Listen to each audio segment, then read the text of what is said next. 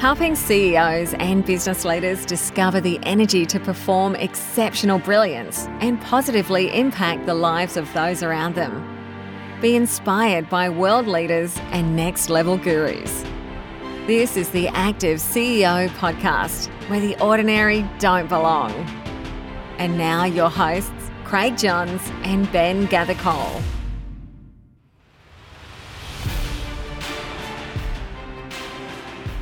On this episode of the Active CEO podcast, we have the pleasure of speaking with a CEO that is always on the move, ensuring that customers are placed first and the passenger experience is the highest quality. As a leader, his charismatic but humble approach suits being at the heart of a world class transport service that caters for over 4 million passengers per year. Taking the helm of Skybus in 2014, the company services airport passengers across Australia and New Zealand in Melbourne, Gold Coast, Auckland, and Hobart at no cost to the taxpayer.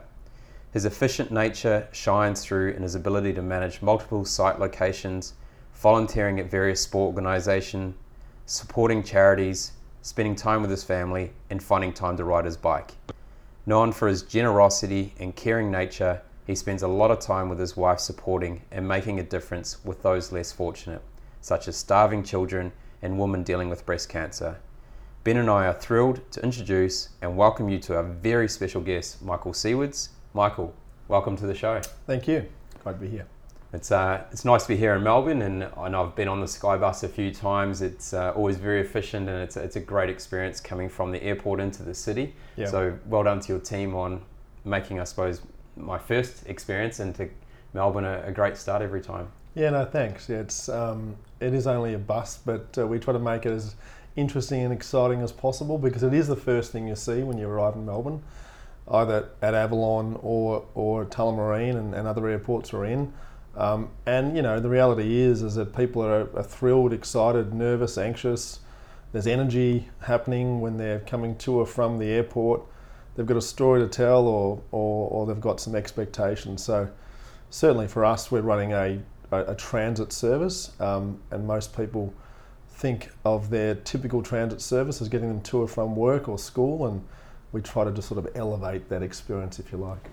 That's great. And so, before we sort of elevate into the experience and delve into it a bit more, let's go back to a time when you were a child. Um, did you ever dream of about sitting in the bus driver's seat and taking people for a ride? No, I don't think so. I think my I've said to my kids many times I had a lot of choices. I could have been a professional soccer player, an actor, or this or that, but I chose buses.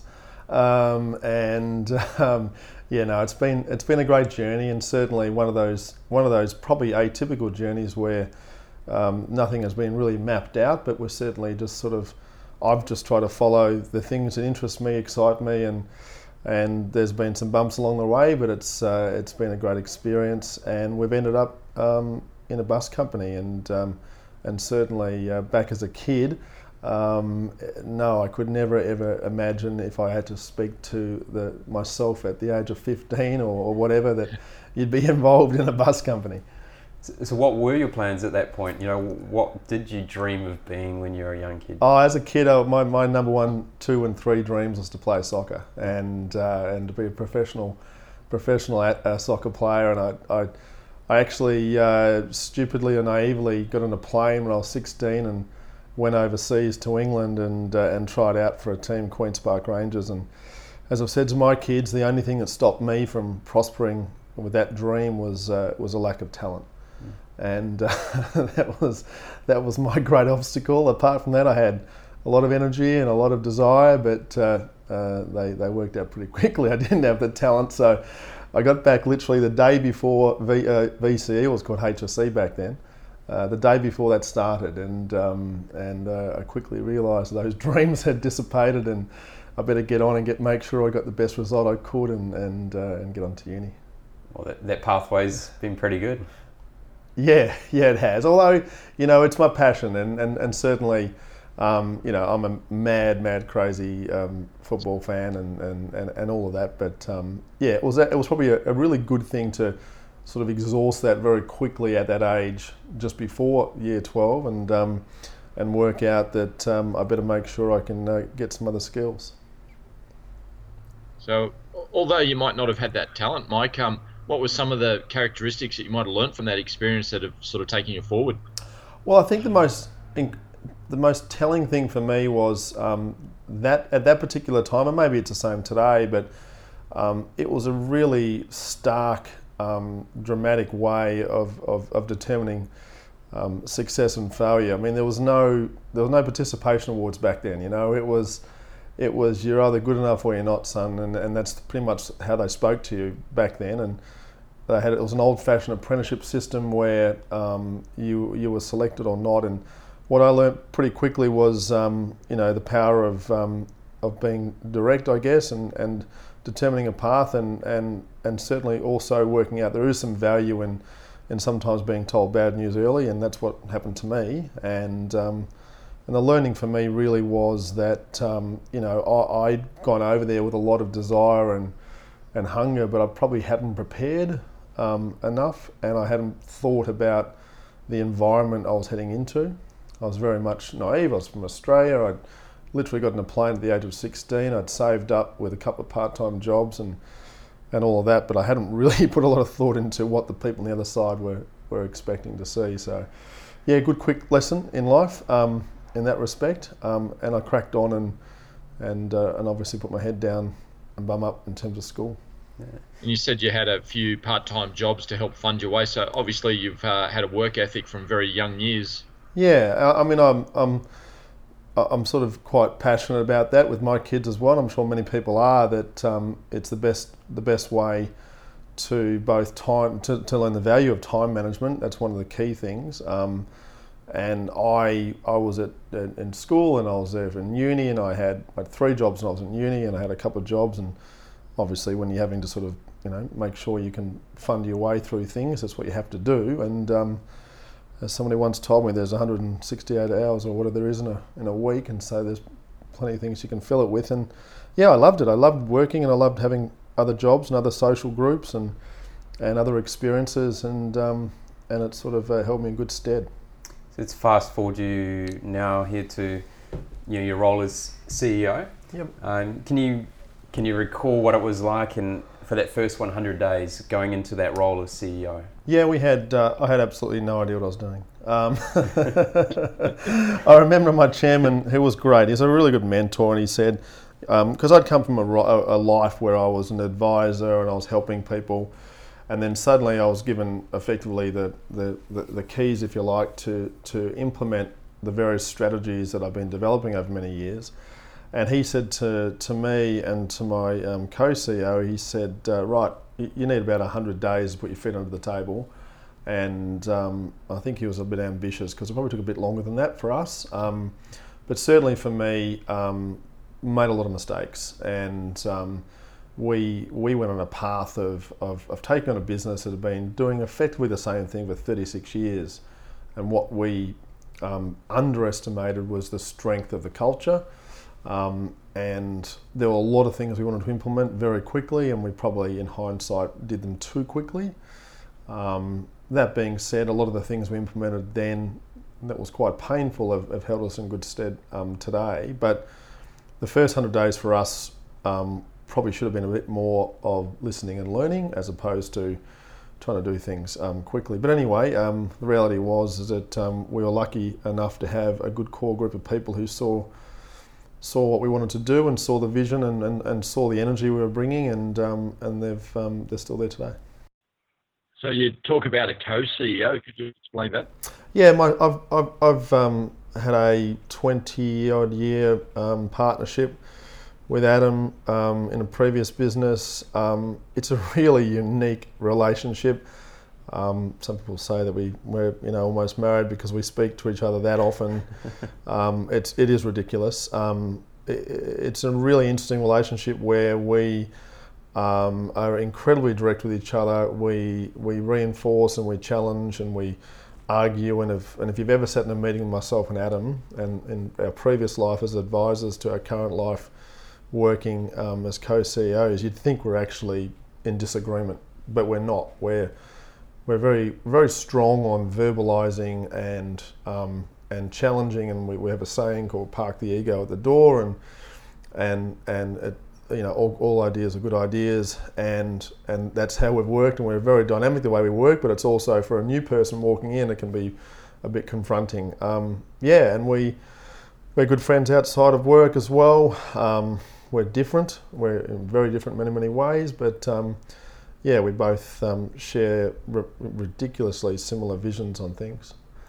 It's good to have that diversity in I suppose your, you know, your ways of thinking, but have that really clear vision. Uh, yeah, I, I, I really, I actually really feel sorry for, not feel sorry, it's the wrong way of describing it, but I think it would be incredibly difficult to be a person coming into an organisation such as Skybus business where a family ran it for 36 years and somebody said, well, you're now the new CEO and you're taking over um, and not have the person you know, that I've had, which is Adam, to, to sit there and you know, sometimes you're doubting yourself, you need to talk to somebody else, you need to talk about your concerns and your worries, but also, you know, celebrate the successes. And, and I'm so lucky I can do that. Um, and obviously, you have your partners in life you can do that with, but from a, within a work context, um, I, I'm very, very sure that what we've achieved in the last four years would never have been achieved unless we still had each other to do that. Yeah. Okay. So the, the work of Skybus has, has a far greater purpose than just commuting people from one destination to the next. It's, it feels like you're, you're proud to showcase and love the passenger's destination and that you want to make sure that their first impressions are absolutely truly amazing. Yeah, absolutely. And it's certainly we, um, we have an objective um, that every day we try our best to both communicate and practically demonstrate um, to our team members that the, the people on our bus are, are, some people are going through perhaps the first time they've ever gotten a plane. Um, some people maybe the fifth time they've been this week. Um, but whatever it is, there, there is some memory or experience. And from the smallest aspect of helping them with their luggage or, or asking them two key questions um, where have you been or where you're you going? Um, and, and for us, it's sort of um, finding a way, I, I, guess, of sharing the energy that people have, and sometimes it's negative energy because they're they're stressed or they're concerned, or the positive energy of, of excitement. And actually, um, from a worker's point of view or an employee point of view, it just means you're having a better day. Um, driving a bus is is actually a really incredibly difficult job. Um, I don't drive a bus. Adam does. Um, I work at the curb and scan tickets, but I can see as I'm talking to the team members that you're, you know, you're going up and down a highway a lot. You know, we're doing four to five hundred trips a day, and it can be quite um, um, repetitive. And obviously, what we are trying to do is say to people that what you are doing is incredibly important. Um, the safety of the passengers is obviously paramount, number one, and then number two, from our point of view, um, making sure that person has arrived or has come back from the airport in a better shape um, uh, or as excited as they were when they got on the bus um, is really, really important. And, and certainly for us, we've before we started to expand Skybus and before we, we, we, we left beyond the, the shores of Melbourne, I guess, we had a sense of understanding or belief that people liked the business and they liked the brand. We'd seen that by measuring our, our customer intercept surveys and people come back and they're repeating their usage, but we never really tested ourselves. Um, and as we then branched out into other ports such as Auckland, Hobart, and Gold Coast, we've, we've really seen um, in real fashion the, that brand equity and people flying in from Melbourne saying, oh, Skybus is here. And that has been, from a, from a team point of view and a group point of view, one of the most heartening things you know, uh, having people in Melbourne say, I had a friend of mine who went to Gold Coast and they caught a Skybus. Um, they're the sort of stories we like to, to generate internally, and we also, you know, like sharing them and celebrating them. Yeah, so that's amazing. Can I just go back on one point there that you were talking about, Michael? You said Adam uh, drove the bus and yes. you were on the on the ticket side of it. Um, so that that's saying that the CEOs are getting involved on the coalface to to really understand the business. Yeah, it's the only way. Um, I certainly Adam drives a bus far more than I stand on the curb, um, but he and he does it a lot. Um, it, it is incredible, and uh, he will. I literally got a text from half an hour ago saying bus one one two air conditioning is too cold. Um, what's going on, and, and he knows that because he just drove the bus, right? So, so wow. I don't know. Sometimes it probably drives a few people crazy internally, um, but um, is it a secret to your success? You think? I, I, think the I think there's a lot of different secrets. We have. Um, I think that the secret to our success is, is most definitely our people. Um, and and and when, a lot of people say that I know, but the reality is is that we have a bus that is is heralded as the cleanest, best presented bus in, in, in, Australia and, and probably internationally. And that's people's people working at 2 a.m. in the morning, you know, cleaning a bus, um, detailing a bus. So every aspect of what we do is about the people and the passion they bring. But um, certainly from my point of view, when you're at the curb and you're scanning a ticket, the first thing I, I get very quickly is the types of passengers and the feelings of passengers and the stress of passengers. So, a lot of the time as you head into the airport, it's an anxious time. You think you're going to miss your plane sometimes, or the plane's running late, or whatever. Um, and you don't, you know, people can tell you about that, but until you're at the curb and you've got 100 people staring at you saying, Where is that bus? Um, and you, you, first of all, the first thing you understand is, what I understand is, is that the people who are doing that job every day, not just me turning up and you know, playing, you know, doing the CEO thing, um, is that that's a really hard job. And they are having to manage the people at the curb, they're managing the expectations, and also the bus turning up and communicating. So suddenly you've got real empathy because you've done the role and you've seen it and you've worked in that environment. But then, secondly, you're also taking the passenger side and you're understanding what the passenger's expectations are. So it's you know it's easy, it's free for me just to turn up on the curb and Adam to drive a bus. So why not do it? Yeah. So you um, talk so you talk about some of the stresses there that your your bus drivers and your staff are going through, and, and you're also trying to manage your passengers' stress. So do you do quite a lot of training um, around that fact to ensure that the staff are able to handle those stresses, um, able to unload those stresses at the end of a day or a week or a month? Are you constantly assessing where their mental state's at? Yeah, I think it's a constant it, it's a constant process because we're running a twenty four seven service. Um, and you know 12,000 trips a month and you multiply all that out across our services and we have a lot of different points of stress so to speak. The most important thing our team members need to know is that somebody's there to help. Um, and the, a lot of the occasions they can be stranded because it could be at Qantas terminal at Melbourne and it could be at 11 p.m. at night and they're by themselves. And um, we've had some horrible incidents where bad things have happened where people have you know been intoxicated or whatever else the number one thing a team need to know is that we're there to support, and then support's real support. It's not just tokenism of you know sending an email or whatever. It's actually turning up at the curb um, and saying, right, uh, you know, how you going? Not feeling great? Right, I'll step in.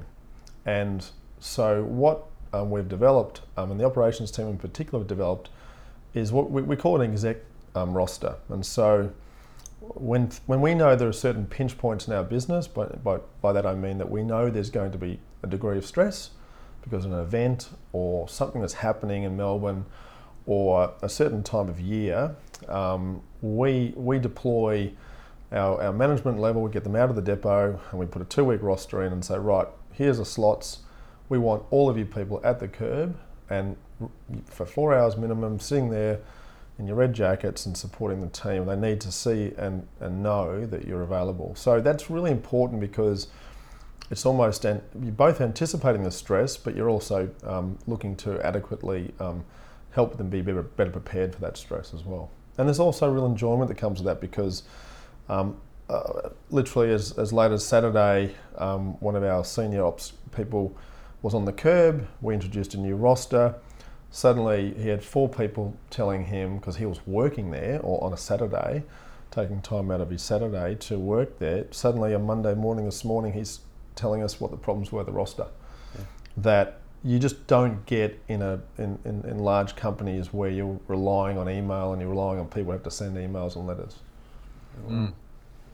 So can you tell us a bit about your expansion strategy? You've obviously gone from when you were first here, it was yep. based in Melbourne. You're now expanding out to Hobart and Gold Coast, Auckland, etc.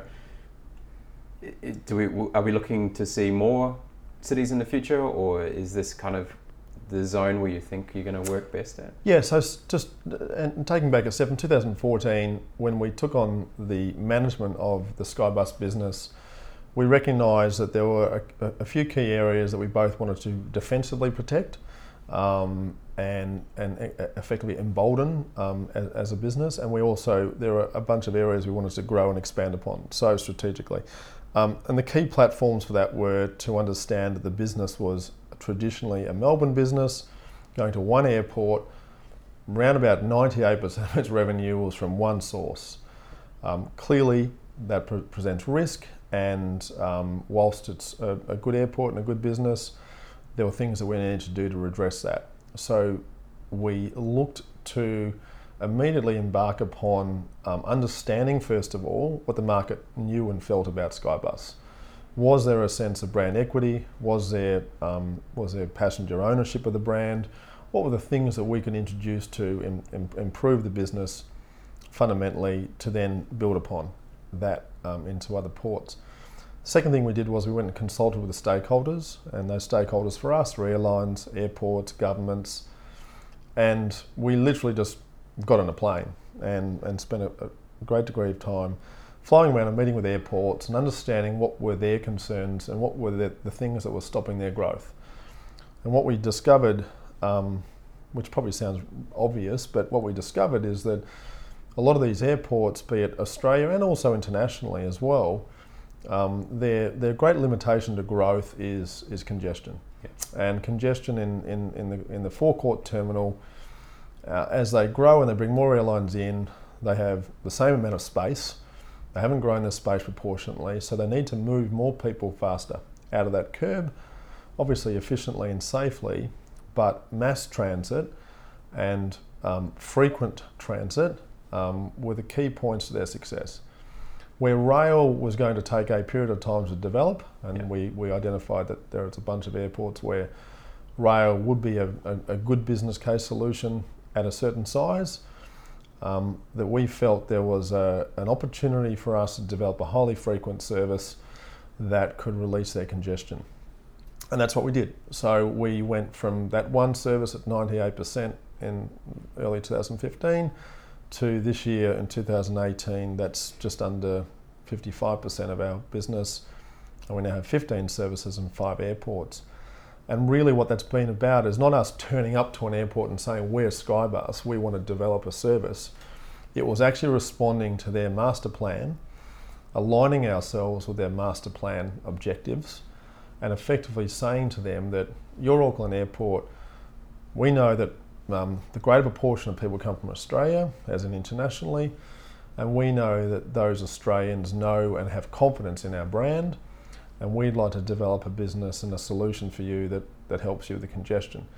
And, and, and that's how we sort of developed that business model. Um, we feel that there are quite a few other airports in Australasia at various sizes, and, and various sizes you know, can be anything from 500,000 pax a year to 25 million pax a year.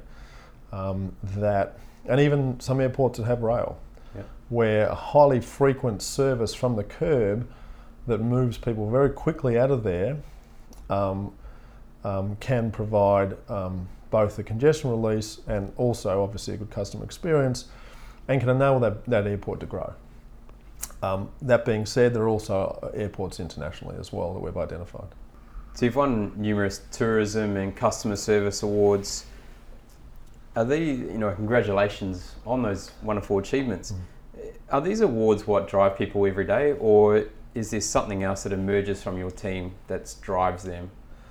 Um, I, I, certainly, the simple answer is no. The awards don't drive. The awards are an outcome. Um, I, I think that everybody has a different reason why they're at work, and and and for us, we we get a real you know buzz out of the fact that we had um, we have a team that shares and there's ups and downs. Well, you know, it is not all um, plain sailing. It's a it's a it's a challenging business for us because we uh, we have competitive pressures like everybody, and we are we're in airports, which by their definition are, are, are challenging environments. If anyone's been in an airport recently, and so so that creates um, that creates some challenges. I think the things that the reasons why we as a team, you know, largely love our job and what we do is that we get instant gratification um, out of what we do. And the product that we are delivering um, or the service and solution is, is instantly measured.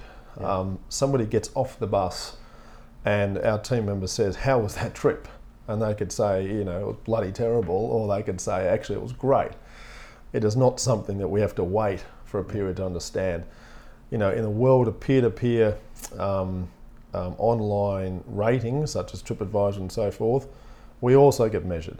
Um, we, we made the decision to put TripAdvisor live on our website, good and bad reviews.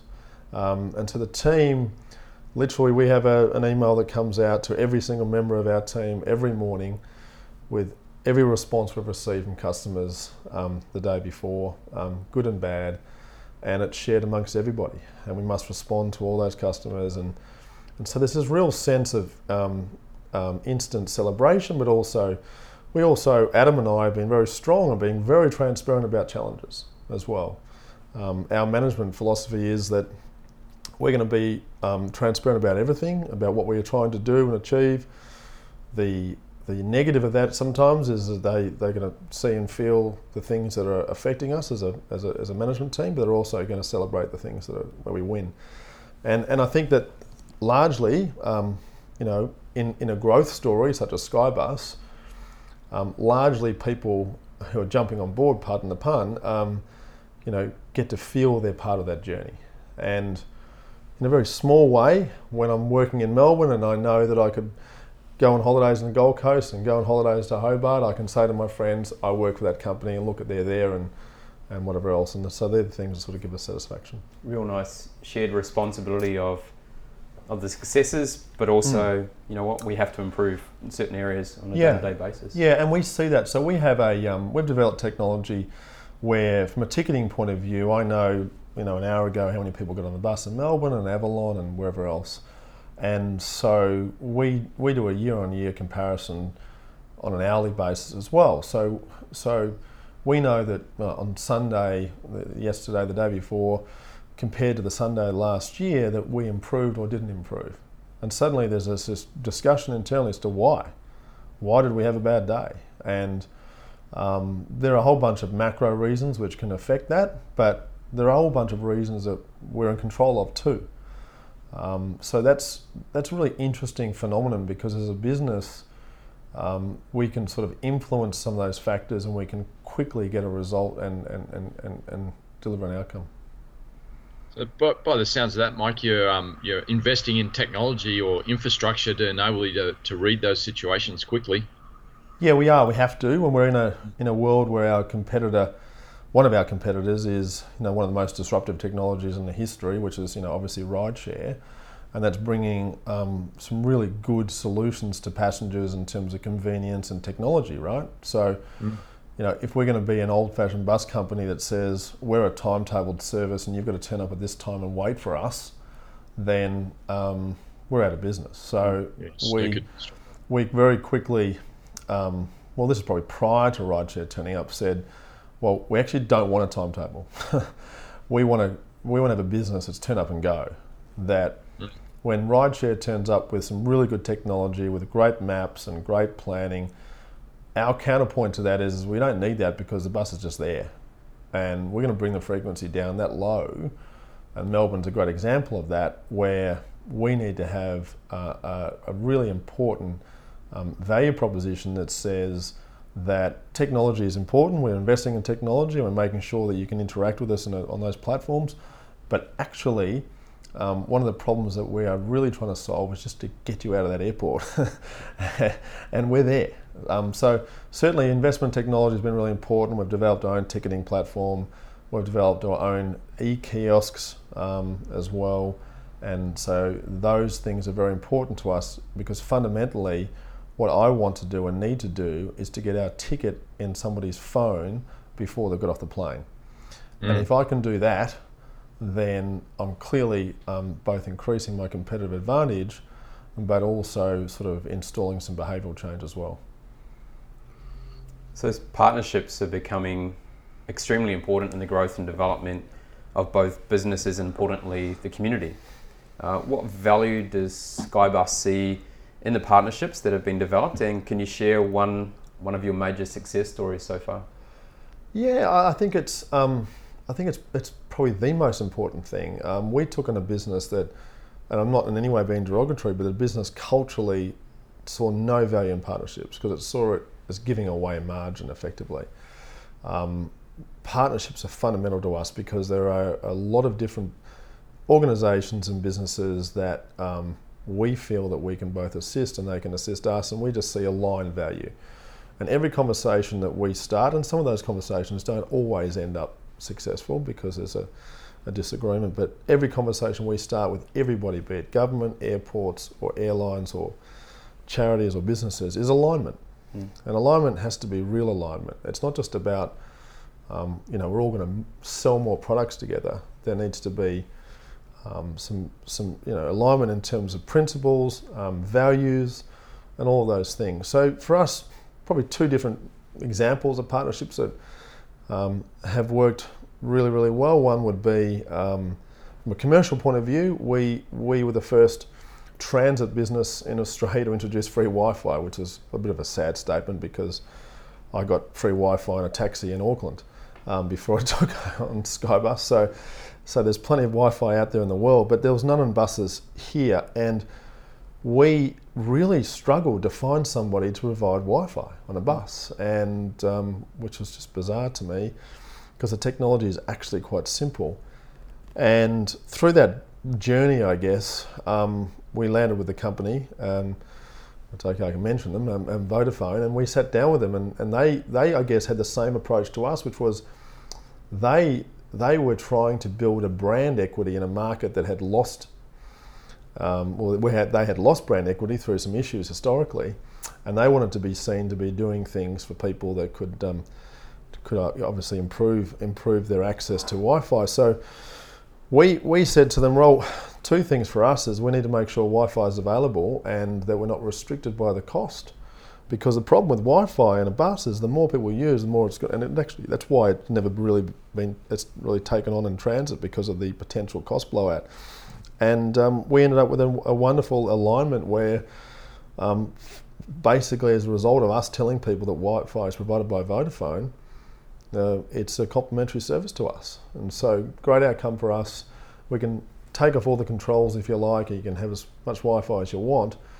And as long as you know that, by the way, this is as a result of our partner. Mm. Um, and so we proposed to them that we would just tell everybody inside the bus, outside the bus, on our website. And it's been a, an incredibly successful partnership that has no, I guess, financial aspect to it. Um, it's just a brand alignment. It's interesting. I was coming from the airport on Friday, mm. and I saw one of your very shiny, clean buses. My yes. I was quite impressed. But I think it had, you know, the, the alignment even with the slogan there was something like um, Skybus powered by Vodafone or yes. something similar to that, which yeah. I thought was very clever. Yeah, yeah. And the other example for us was um, from a from a, a, different point of view, I guess, from a social point of view, was um, a charity that was uh, an organisation that was very dear to my heart was um, White Ribbon and um, and Breast Cancer Network, and both of those two, um, obviously, uh, th- there's a strong awareness, obviously, through through the through what they've done historically, all the wonderful work they've done. But we felt that there was an opportunity for us to use our, our high profile asset, be it a double decker, going up and down the freeway 400 times a day or whatever, and wrapping that and actually, I guess, challenging people's perception of what these organisations did and why they did it, and using that asset and vehicle as a way to engage with their brand, but probably as or more importantly, getting our team members to. So, White Ribbon, as an example, um, we had a, a, a, large proportion of our workforce who actually didn't know what it stood for, had no idea.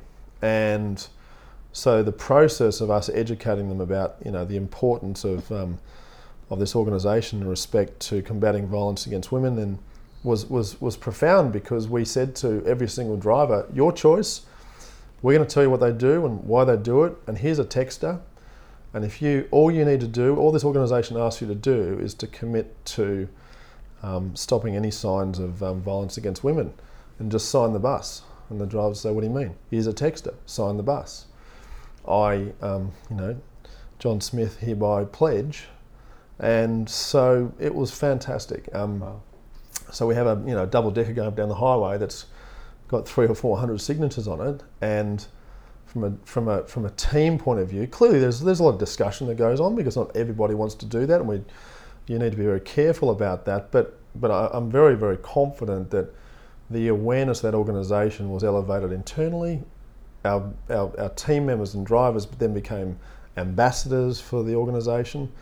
And so when customers ask, well, why have you wrapped your bus black and blah, blah, blah, we, um, they could talk about it properly. So let's delve into a little bit well, what makes you tick. You, have given us a few signs around your leadership style and the way that you work with your, uh, your co-CEO. What else would define the way you lead? Um, that's probably for somebody else to judge, but for me, Adam and I have been described as a, uh, as a tornado because when we come into the office, we're a bit of a tornado.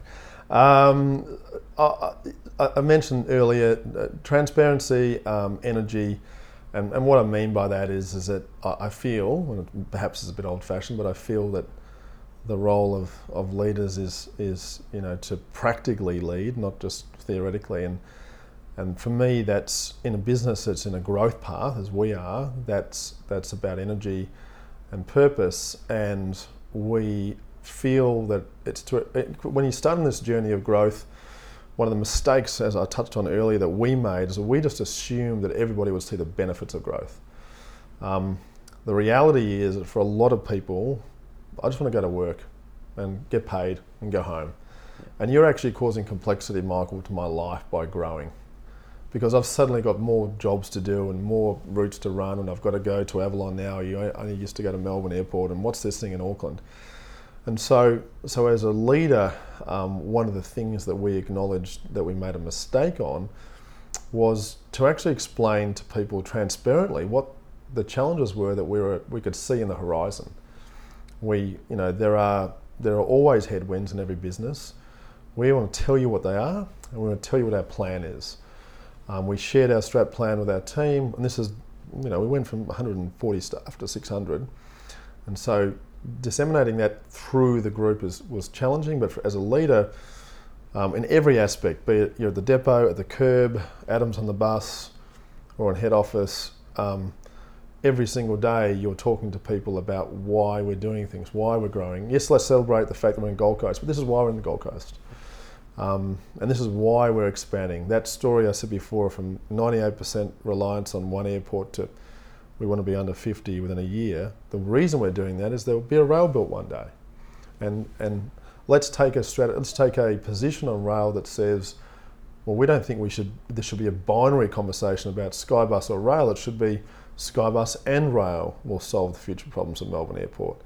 And so all of those things, as a leader, for me, as, uh, as co-CEO, are about bringing a very clear, distinct um, vision, but also every day having to bring that energy to the table because um, in a growth story in particular, um, people do get a little bit fatigued.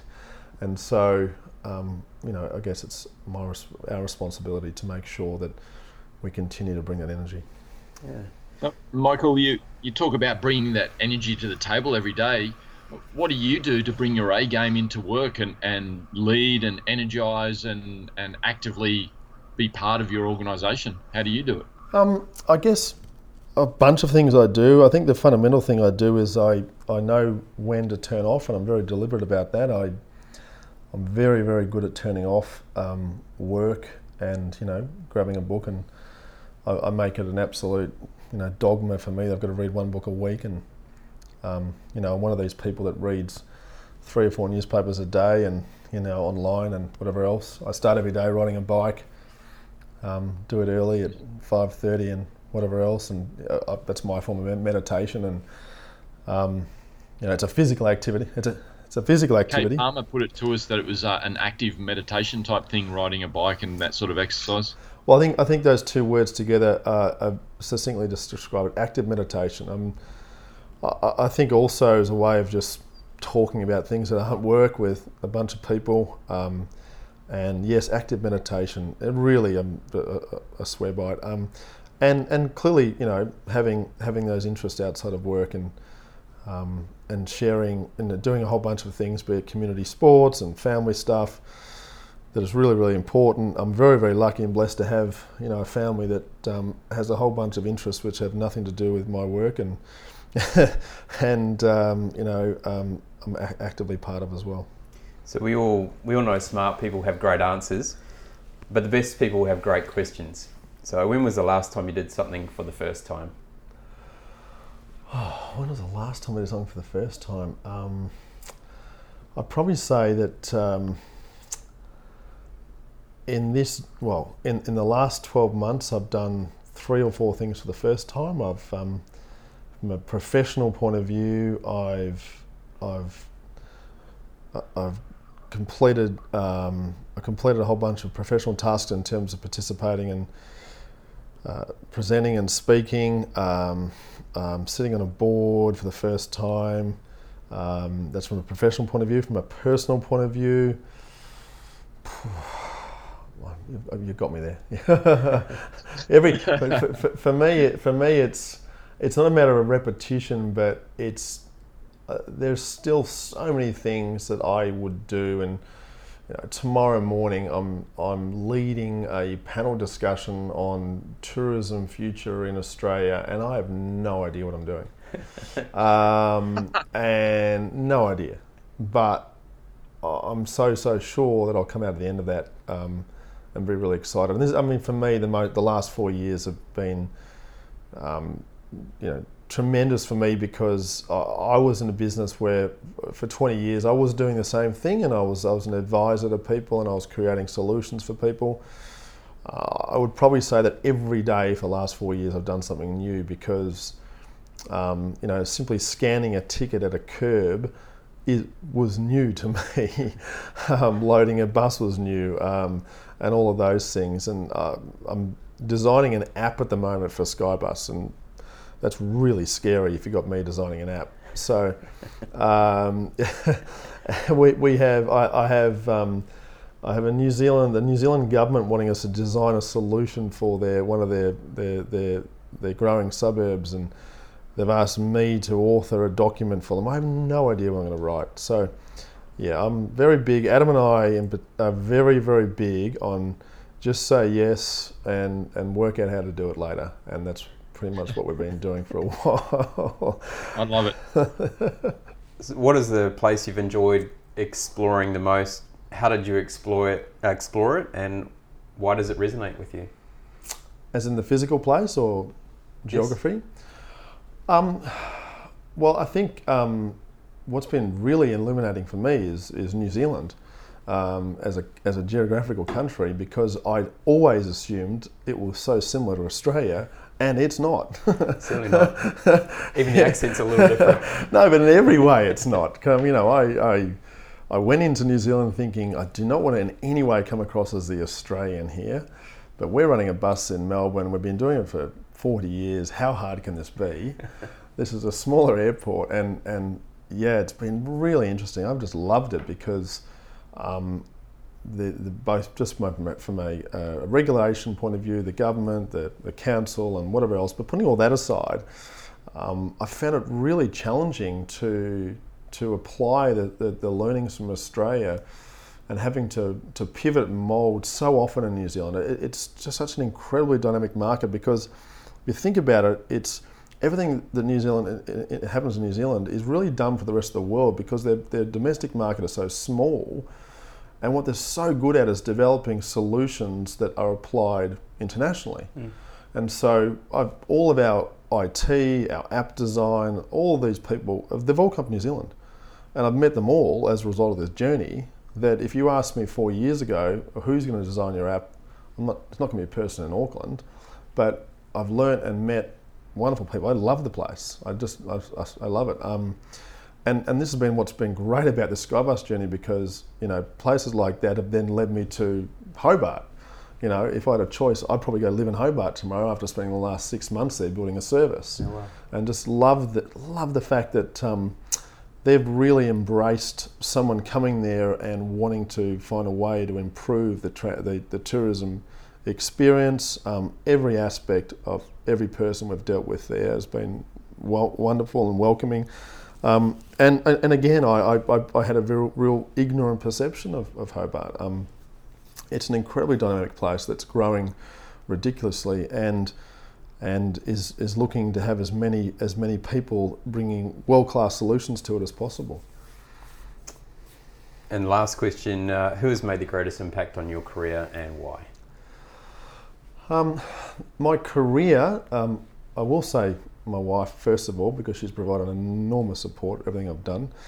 Naively or ridiculously, she's believed in, in everything that I've done, which has been wonderful for me. Um, the the person who every day affects me is my co-CEO. He Adam. He he's he has been amazing to me because um, if if you could wish for somebody who every time you come up with a crazy idea, you say this is a crazy idea, and they say yes it is.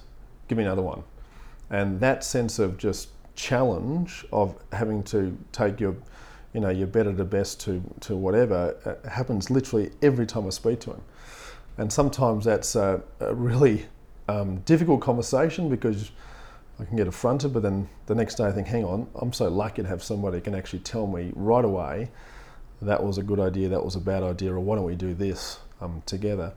And um, yeah, so he, I've been in business with him for 20 years, and and um, I'm very very lucky to say that he's a really good friend.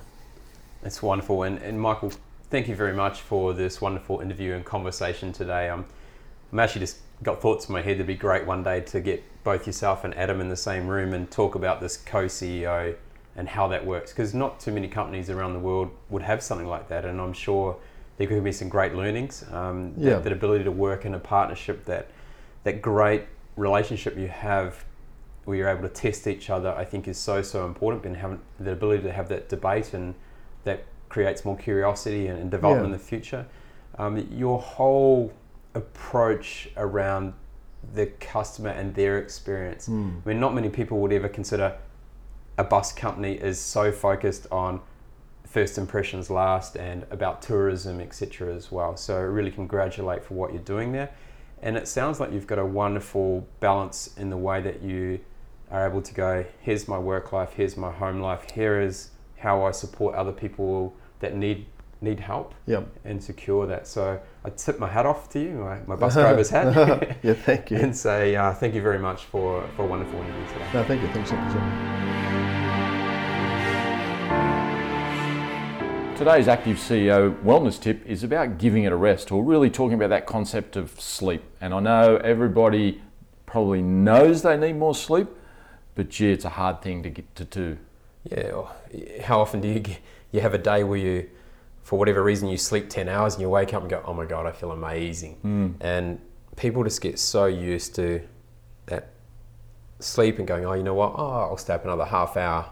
But that will slow those incremental, you know, sleep deficits will catch up over time. And then we start having issues around stress management. We get more irritable. Uh, we start to become less productive. And, you know, and our physical health gets affected as well. Yeah, absolutely. And certainly that notion too of, of um, you do drift off to sleep, but might be 2 or 3 a.m. you're waking up and just thinking about the day's problems. And that's a real, um, I, I, sort of see that as a habit that forms. So you stress during the day and then you'll continually do that. Just adds to the poor overall sleep quality. So I think it's really important that you try and sort some of the day's problems out with a little bit of meditation, a little bit of note taking, whatever happens to be before you go to bed with the notion that you have that you need to sleep all the way through. Yeah, so you want to make sure you get closure on the day and before you go into that sleep because we know that if you're getting less than six hours sleep, you know, we generally see raised cortisol levels, uh, affects our insulin metabolism and even blood sugar control, which then can lead to issues of weight gain. Uh, for some people, it may lead to issues of weight loss. And then we also have the diabetes that comes into play. And, and we know that, you know, things like type 2 diabetes are preventable through good health, good exercise, um, good nutrition habits. So, you know, we've really got to make sure we get that eight or more hours sleep a night. Yeah, and I think there's some really simple things to, to help alleviate this problem. So it's prioritizing the time that you go to bed and having just a good uh, habit leading into that time to going to bed. So reducing caffeine, probably reducing the, the light, the computer time, phone time, those sorts of things. We've all heard it, but who actually practices it? that's what you want to do. Yeah, extremely important. You know, we want to make sure that when we wake up the next day, we we've got the mood, we're, we're performing well, we've got the energy levels that we need to have great conversations with our colleagues, and make sure that as a leader, that we're delivering a high performing environment. And if we're tired, if we're struggling, then that's going to flow through the rest of the organization. Absolutely. And I know on our Active CEO podcast, we always ask people what do they do to bring their A game to work each day. And I certainly know for me, if it's disrupted or short sleep or, or out of my normal sleep patterns, it's really difficult to bring my best to the office. And so it's really infecting then. So that's one of my tips. Make sure that sleep is sorted out. Yeah, you got that sleep and you got the number one focus you can for each day and for the people that you're with so that you're whatever you're dealing with, whether it be a project or a, a relationship, can really thrive. Oh Ben, you know, it's it's not often we get to sit on a bus and be taken on a ride and it was a fantastic discussion today and, and great chat with Michael Sewards from Skybus. Yeah, absolutely. And you know, Michael said during the interview that he'd been told numerous times that buses weren't that exciting. But talking to him and learning about the industry and some of his leadership styles, certainly I was excited. I'll, I'll be happily riding a, a Sky bus next time. Yeah, I always enjoy that trip from the airport in Melbourne through to the city, and they do a great job. Their customer service is top notch, and they really think about those little extra things that make your first experience of going into a city really enjoyable. Yeah, and how about that notion that um, both himself and Adam, who's his co CEO, which we'll speak about in a sec, um, actually get out there at the coalface. So Michael was clipping the tickets, so to speak, and Adam was actually driving the bus. Still to today, you know, Adam sent him a text yesterday when we spoke to him, and was talking about, um, you know, the air conditioning on bus one one two or something was too cold. Let's get it fixed up. Yeah, and that's you know that's that's really crucial. I think you've got to understand what's happening at the coalface. And too often as leaders, you know, we sit back, we're, we're talking strategy, we're talking about high level governance, we're talking about managing people, but if we don't understand what their real pain points are, if we don't feel it, if we don't get a chance to get down there, get get our hands dirty, so to speak, and get involved, how can we really make uh, create solutions or make decisions to help that environment be a lot better, so that our consumers can really enjoy the experience? Well, it's hard to to have empathy with your customer if you're not sort of living the journey too. So these guys clearly do that. It's, it's amazing, amazing story for them. Yeah, and look, having a co-CEO, I mean, how mm. that's very rare, and hopefully we get a chance in the future to go back and interview both Michael and Adam together, and, and let's and really delve into what it's like to have co-CEOs. Who, how do you delineate the responsibilities, and and who makes the final decisions on certain areas of the organisation? And it sounds like you know Michael has a little bit better understanding of how the things go from a ticketing point of view and the experience before they get on the bus, whereas Adam is a driver, mm. so he gets to, you know, he's sitting in the captain's seat. He gets to feel, hear, see what's going on, and um, you know, really just just an amazing setup. Yeah, it's great also to um, just thinking uh, with the discussion with Michael about how he reads a book a week. So he's obviously a busy man, but just still makes that time for himself to not only learn but also just shut down the mind, so to speak. Yeah, he, he was very clear on that. Mm. You know, have the ability to go from one activity to the next and be able to switch off from work and go, you know, this is my other life, and I need to make sure that both physically and mentally I'm ready to go each day so I can perform for my team in what is a is a highly stressful environment. Yeah. Uh, you think about you've got weather changes, you've got traffic, you've got um, customers that aren't always relaxed. You know, they're rushing to get to the airport or they've had a stressful time on the plane um, and they want to get home to their family or they're there to come and relax. So, and you know, we've all felt that before too. Like everybody that travels, you get on the bus and you're like, come on, come on, hurry up. Or, you know, someone's stressing about putting luggage on. And it is a, a stress point right there. And for these guys to actually recognize that and to try and do something, it's, it's full credit. Yeah, I kind of, you know, you always find if, if you want something done, you obviously go to a busy person, is, is, is a common analogy. Uh, but you look at him and he's able to, he looks very relaxed. He is able to clearly delineate between his different roles he has in community and work. And oh, he his gives work, back, yeah, doesn't he? Giving back to so many things, you know, the hunger ride, which looks after uh, young children that don't have any food, or breast cancer, or white ribbon. Uh, the white ribbon, that was an amazing story too. Signing the bus. Yeah, a bit of lateral thinking there, but just it worked a treat. Doesn't it? Doesn't it make a big difference when you get buy-in from everyone that's involved in in your company when you're dealing with a partnership or mm. a, a community uh, engagement aspect like that? So a, a, wonderful interview. Really, really enjoyed it. Um, that's Active CEO for this week, where the ordinary don't belong.